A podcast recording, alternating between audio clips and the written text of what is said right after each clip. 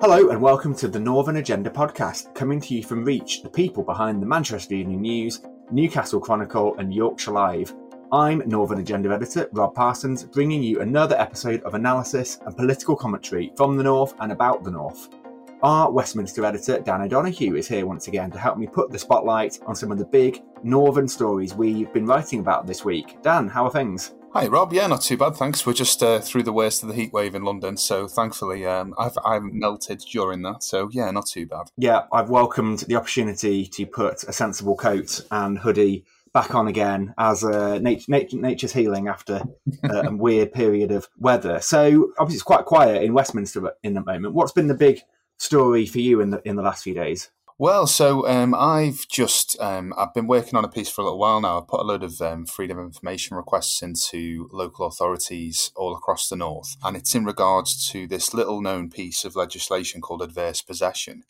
Um, and that basically means if a company or a person uses a piece of land, a piece of local authority land for 12 years, they can legally uh, win the right to, to own it. So listeners might be familiar. So if, if they've got like a, a patch of land next to their house and they maybe have used it for a driveway for a, a considerable period, they can then go on to claim that. So basically, what these FOIs have shown is that over the last five years, um, around 61,000 square feet of land, which is kind of around 22 tennis courts, has been lost through this legislation by different local authorities. And if you were to kind of look at how much the average price of a square foot of land is, it roughly means about 17 million pounds worth of land has been given away. Now, obviously we're we're going through a, a period of um, you know cost of living crisis and you know diminishing budgets. So I think some of the people I've spoken to certainly are kind of looking at you know asking how and why this has happened. And I think one of the things to point out, obviously, is that as so many local authorities have, have you know had to cut back over the years and lost a lot of you know housing officers and various other people in previous years that maybe would have been on top of things like this you know this is something that could happen more and more in future where you know people start using land and councils are not able to kind of police it in a way, and they're able to then take it through this legislation. So, so yeah, it's it's, it's been quite a quite an eye opening uh, piece really, and, quite an, quite an interesting one, I think.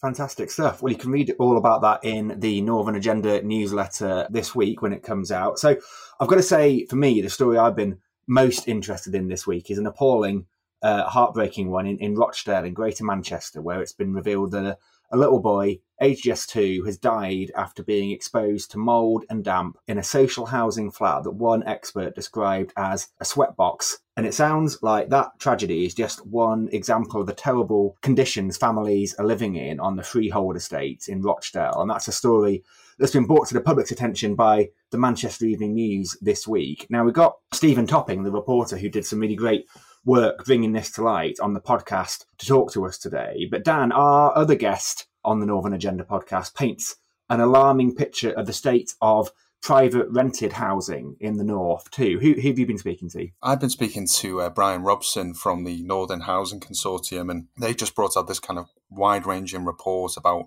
kind of the state, as you say, of private of the private rented sector in the north of England, and it's kind of truly shocking, really, if you kind of go through the report. It's you know, around four in 10 of private rented homes in our region have been deemed non-decent by the government's own decent homes standard. And Brian really was kind of going into how the conditions really are, are, pretty awful. And he cited um, that awful story uh, coming out of, of Rochdale as just, you know, one of the many examples that have come out in recent years about, you know, how housing is really, really impacting people's lives. Um, he also kind of went on to say, obviously, ahead of uh, Rishi Sunak and Liz Truss being in Manchester this week that you know his organisation, among many others, were kind of calling on the government to you know, stand firm behind some of these levelling up commitments, you know, certainly around housing. But I've got to say, it, it, was a less than optimistic chat, really. I think, obviously, as we've reported on so many times before, you know, so many of these commitments uh, have kind of fallen into doubt in recent weeks as this leadership contest has gone on. Both candidates, you know, perhaps not fully committed to some of these things. So, so yeah, so it's it, it was quite an, uh, illuminating, but maybe not the most cheery of chats. I've got to say.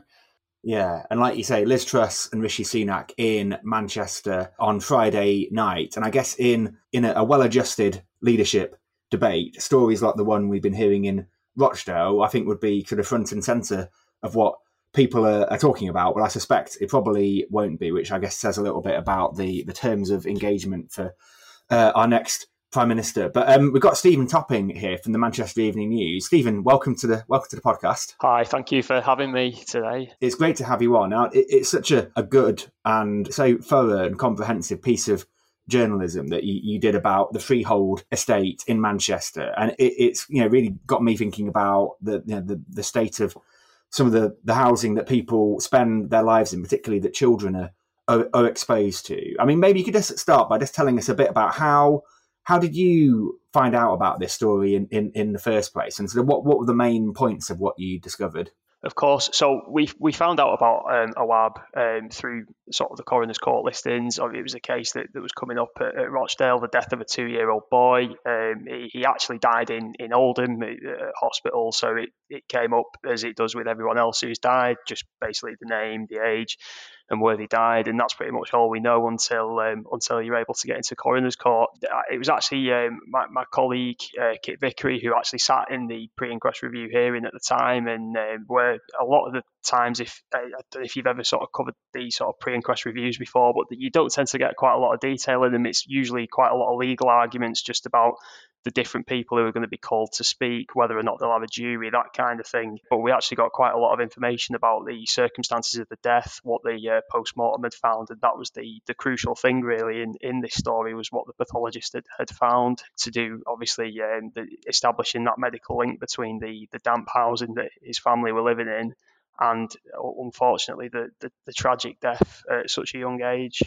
And as well as Awaab's death, which was in 2020, that happened, wasn't it? The what what you found when you knocked on pretty much every door on the estate was that the conditions that it seems led to his terrible death were far from uncommon, and in fact, loads of families and kids were living in quite similar conditions. That's right, and I think that's the, the really shocking thing. So the, the day after the, the hearing at, at the coroner's court, um, I went out. It was um, I think the news desk were kind of hoping it might just be a sort of straightforward, as we call it, a, a death knock in the industry, where we'd, we'd go around and talk to the family of a Awaab um, and but that was the first door I, I tried at the estate, and uh, someone else lived there entirely, which obviously makes sense that the family wouldn't, wouldn't want to live in that home anymore. And he he um, he didn't know the story, he didn't know about Awaab, um, he didn't know the family at all. And then it was only from there really that we started knocking on the other doors. So every door on that block, uh, the estate itself, it's kind of um, to just try and uh, put put your listeners into the picture really. So imagine it's it's a bit of a maze to walk around. There's sort of walkways linking them sort of on higher levels, and then you've got kind of lawns at the bottom. It's kind of one set of homes on top of another, and I guess they're like maisonettes really. It's you, you go in, and then there's a staircase, and then all the rooms are on kind of a, an upper level, and then there's the the same again on top of that. So knocks on all the doors of the, the first block that, that Awaab uh, had, had been living in, and barely anyone sort of answered the door at any of the blocks that, that we tried. And there's probably a combination of factors about the time of day. Obviously, it was people would be at work, um, but there were families who'd opened the door who didn't really have much of a grasp of, uh, of English, and we couldn't really sort of speak to them either. And it was only underneath where Awaab had been living that there were two families who were happy. They didn't want to be named, but they were happy to sort of tell us about their circumstances, and it, it, it was that was the, the start of it really. Um, we could finally see that you know this wasn't an isolated case, and then it, it sort of it grew from there, but over quite a long period of time. Yeah, and uh, I mean, yeah, one of the things that I found most interesting was that hardly anyone on the estate really knew that Awaab had died or the circumstances in which he'd uh, died. Now, you also spoke to experts and, and, and the, the housing association and, and uh, you know lawyers who are interested in this about how this has all come to pass. I mean, and what what were you able to glean about how we got the, the freehold estate got into a situation where so much of the accommodation is, you know, just not really habitable for human beings in the 21st century as we are. Yeah, so uh, at, this, at the sort of same time where the investigation was kind of taking place, and it took a while for us to really get anywhere. We weren't really getting hold of the family or anything like that, and it was t- taking quite a long time to sort of get families sort of on the record and, and that kind of thing.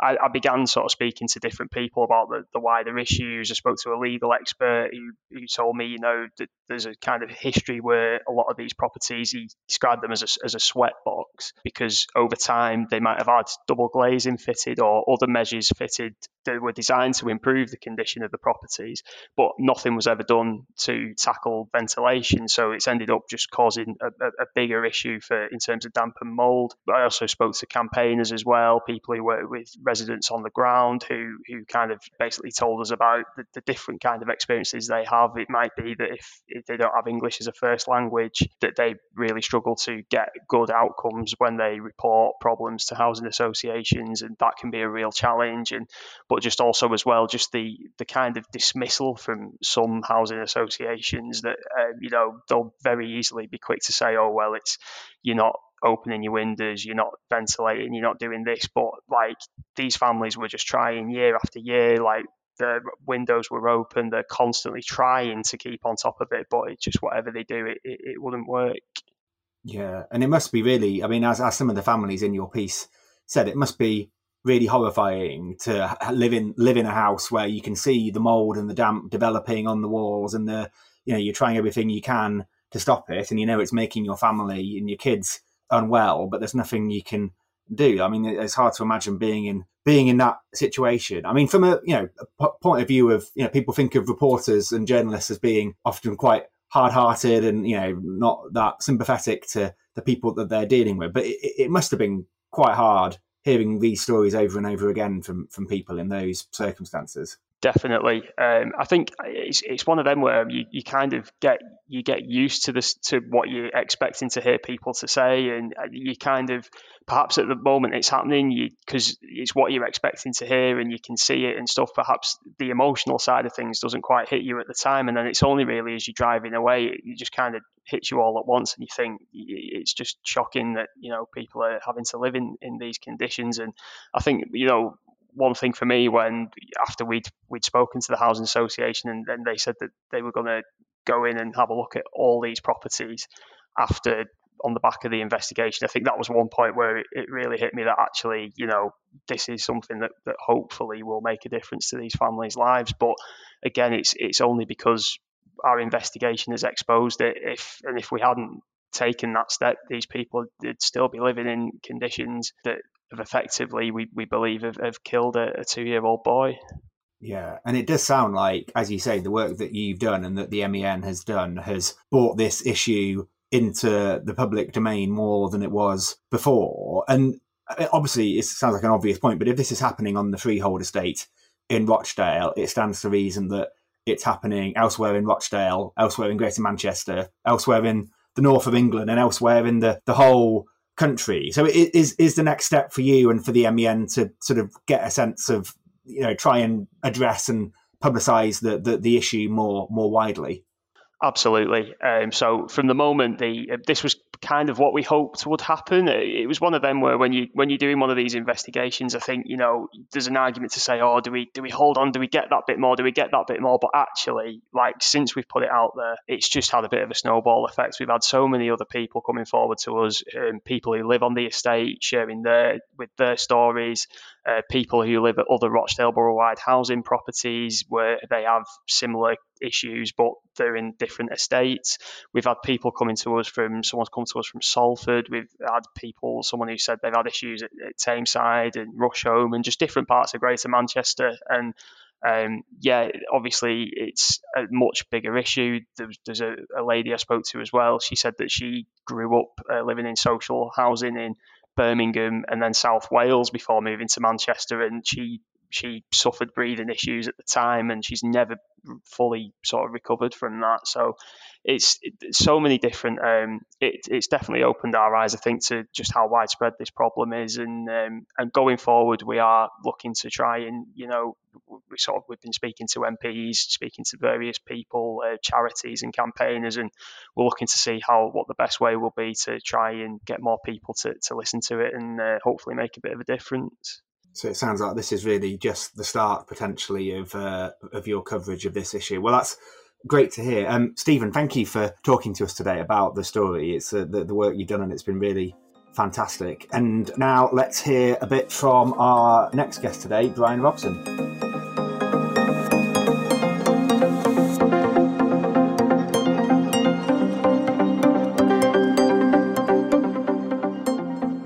Now, as the Tory leadership race comes to the north this week, Rishi Sunak and Liz Truss are both being urged to accelerate reforms to protect tenants following a new report that reveals the state of private rented homes across the region. Around 1.2 million northern private renter households have been deemed non decent, according to the Northern Housing Consortium. NHC Executive Director Brian Robson joins me now to discuss all this and more. Brian, welcome. I wondered if you could just talk us through some of the key findings of your report. Yeah, sure. So, as you say, uh, 1.2 million northern households now living in the private rented sector. That's about one in six households in the north. And across the north, 30% of those homes don't meet the decent home standard. And Yorkshire, in particular, has the lowest quality private rented sector in the country, with 37% of those private rentals non decent. And I think one of the reasons this is such a significant finding is that back in February, with the launch of the Levelling Up White Paper, Boris Johnson and Michael Gove announced they were going to extend this decent home standard to the private rental sector for the first time and also set a levelling up mission to halve the number of non decent rented homes by 2030, with the biggest reductions in the worst performing areas. So, what our report clearly shows is that that would include large swathes of the north you know, this is a story that'll be all too familiar to our listeners and to those in the rented sector across the north. You know, we've had ever increasing rents and, and seemingly falling standards for years now. I mean, what would you like to see the next incumbents of Downing Street do on day one to address some of these issues? I think it's it's really important that whoever wins the leadership contest, you know, whether it's Rishi Sunak or Liz Truss, that they recommit to that levelling up housing mission that Michael Gove and Boris Johnson announced. We thought that was really a significant announcement that they were going to extend this standard to the private rented sector. So we'd like to see them, you know, recommit to that, make a personal commitment to that and the wider renters reform agenda. I think they need to get on with the process of consulting and finishing the detail around what that will look like. And I think the other thing we need, bearing in mind the cost of living crisis, is some urgent action around energy efficiency. That's one of the big reasons that properties fail the decent home standard and with the bills people will be facing this winter and next winter, we need to get on with insulating homes and making them making them fit to live in. You mentioned the levelling up agenda there. I mean, how concerned have you been to have seen, you know, there's been reports over the summer as we've gone through this leadership contest that, you know, the levelling up department, you know, there's questions over its future, the levelling up missions, you know, obviously Michael Gove was sacked. He was obviously a massive driving force behind this whole thing. You know, how worried are you on some of these commitments and whether they will continue uh, going going forward? I mean, I, th- I, think naturally it is a worry, you know, with the change of administration, with Michael Gove going particularly, he'd been a big driving force behind a lot of this. But, you know, 300 pages of analysis and, and solutions in the Levelling Up white paper in February, you know, that had taken two years to produce. And we're only six months on from that. Those standard, those missions, that analysis is just as relevant now as it was in February. Uh, we can't afford to be keeping chopping and changing. People have been waiting too long for this kind of progress, this kind of rebalancing that we all want to see in the north. So we really need, you know, they've both got Yorkshire links, these two candidates, really need them to, to restate that commitment to people in the north uh, and get on and deliver. I don't know what you've made of, um, you know, there's been a lot of discussion around potentially extending the right to buy to housing association homes, you know, given all the issues with the original right to buy scheme and, you know, a lot of the housing stock not being replaced. And, you know, this is obviously fed into some of the current issues we have. I mean, do you think this will just exacerbate some of the problems that we've got? Certainly, it will if the if the properties aren't replaced like for like, and that's very difficult to achieve with the level of discount the government uh, seeks to offer tenants. I think one of the interesting things, Dan, is that some of these private rented homes we're talking about were originally council houses that were sold through the right to buy and have then fell into the hands of private landlords and have been let on much higher rents with less security and at lower standards than the neighbouring social housing. Um, and the risk is if we extend the right to buy to housing associations, we lose more stock like that. And actually, people who really should be living in a council or housing association house, that's what they need, end up paying more and getting less in the private rented sector. Just discussing, you know, replacing homes like for like. I mean, obviously, we've had you know most governments pay lip service to this you know whether labor or tory and you know so many governments really you know they may boast of the number of houses that they've built but they very very often fall below you know what is required Um, you know, we're going into the winter. There's going to be a cost of living crisis. You know, there's many many issues to contend with. Do you think housing is just another one of those things that'll just get pushed to the bottom of the pile, even though it is obviously such a huge issue of concern for so many people in the country? I mean, it, it is a massive concern. You know, the, the, rate of inflation that people are experiencing day to day is affected by how well insulated their house is, how much fuel they have to use to get their house to a, to a reasonable degree of warmth. So there's there's that piece, the cost of living piece. There's also the net zero agenda. You know, the government's committed to, to net zero emissions by 2050 quarter of our emissions across the north come from our existing homes. So we're investing in homes to make them better insulated and switching heat from gas to, to, to renewable sources. It's going to have to be a big part of reaching net zero over the next 30 years. So I don't think government can afford to ignore housing issues in the north or elsewhere. Uh, we need to be boosting supply, and you know, as our report shows, we really need to boost quality of the existing stock as well. I think we've only seen uh, recently the devastating impact of poor quality housing, with um, the Manchester Evening News reported on the death of a two year old boy who died after his lungs were exposed to damp and mould in his home in Rochdale. Um, I don't know if you saw that case, but you know there are many more awful examples like this. I mean, do you worry we're on the edges of a of a wider crisis here? You know, we're heading into the winter where many people may not be able to afford fuel bills and all the rest of it. Um, you know, how how concerned are you that you, we might start to see more horrific cases like like that one? Well, I mean, that, that was a that was a tragic case. I read about that in the newsletter earlier this week. Um, I mean, one of the one of the risk factors around damp and mold is when you're not heating your home to a, to an adequate standard, and if people can't afford to do that and kind of voluntarily self disconnect and and aren't, aren't able to, to, to pay the bills, then there there is a higher risk of that. That's what we're facing, um, and it is about investing in, in insulation, um, about making sure our homes are cheaper to heat. It's no good expecting people to pay extortionate gas and uh, electricity bills when the heat's disappearing out of cracks in the window frames and, and through poorly insulated walls and lofts. So, you know, we do need to, to get on with that. Um, we're not doing it fast enough. The report we published this week shows that at current rates of progress, we'll still have about uh, 350,000 homes uh, in the private rented sector in the north that aren't at that key um, EPCC rating, which is the, what the government are aiming for by 2030. That's equivalent to a city the size of Leeds plus a third of Bradford, to give you some idea of the scale of that. So this is a massive problem. We really need to step up progress to that. Big opportunities though around it, you know, can create loads of jobs, local jobs, good, well-paid jobs in local communities, um, upgrading local homes for local people. I mean, I don't know how many kind of interactions you have kind of with central government, but I just wondered what kind of the noise. I, I mean, I suppose it's been on gridlock, I suppose, since Boris Johnson announced his resignation, and we're, we're all just kind of in a in a bit of a holding pattern at the moment, waiting for the next prime minister. Um, but what kind of noises have you heard? Do you hear on this kind of subject? I mean, how seriously do you think ministers are about getting to grips with this? Um, I mean, I think Michael Gove had been taking it extremely seriously. We'd seen a real increase in the, the pace of work on the Decent Homes Review um, within the department for levelling up um, during his period in charge. You've got other ministers there like Eddie Hughes, MP, who's a real champion for, for tenants, frankly. Um, so I think you know there have been some positive signs, but as you say, it, things have gone into a kind of odd period of stasis over the summer, and we really need the new prime minister to put their foot on the gas and and you know kind of deliver on these commitments. The government lost two years effectively through the coronavirus crisis. We got that levelling up white paper in February. We're only six months on from it. We need to get on with delivery, and it's in their political interest, apart from anything else, because they're going to have to face the Northern electorate in a couple of years' time, and they need to be able to show they've, they've delivered on those missions they set out you know, a key date in that um, whole leveling up white paper was 2030. You know, that was the that was the target they set themselves that they would deliver a lot of these things. Are you are you optimistic that that's still achievable or, or was ever achievable? And it was always going to be stretching, to, to be honest, Dan. But uh, you know, the, the longer we leave it to come up with a plan, uh, the harder it's going to be and the less deliverable it's going to be. So, you know, the councils, housing associations in the north, combined authorities really keen to work with the government to push this forward. Andy Burnham had asked that Greater Manchester was a was a pathfinder for housing quality. But there's there's nobody in government at the moment who can make those kind of decisions and, and agree to work with them. That's what we need the new Prime Minister to, to do right from the very start on September the 5th.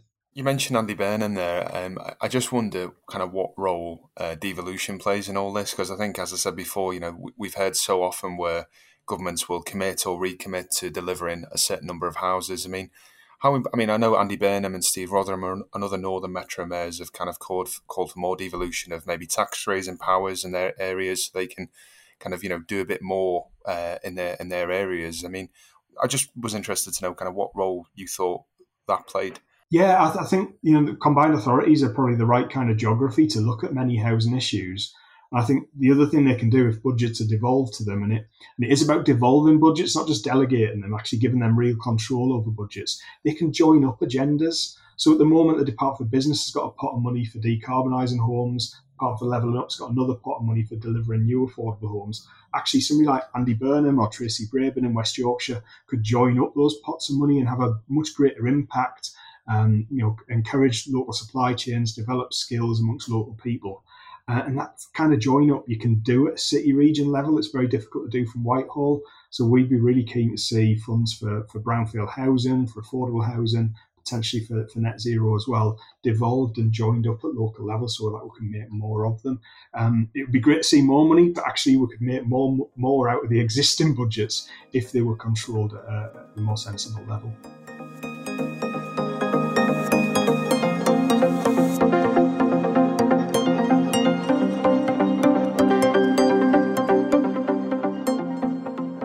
Listening to the Northern Agenda podcast. And don't forget, you can subscribe to our daily newsletter at thenorthernagenda.co.uk. It's more important than ever for Northern voices to be heard. The Northern Agenda is a laudable production for Reach. It's presented by me, Rob Parsons, and Dan O'Donoghue, and it's produced by Daniel J. McLaughlin. If you enjoyed this episode, please subscribe to The Northern Agenda wherever you listen to your podcasts, including Apple and Spotify. Also, check out the other laudable podcasts. See you next week. Bye bye.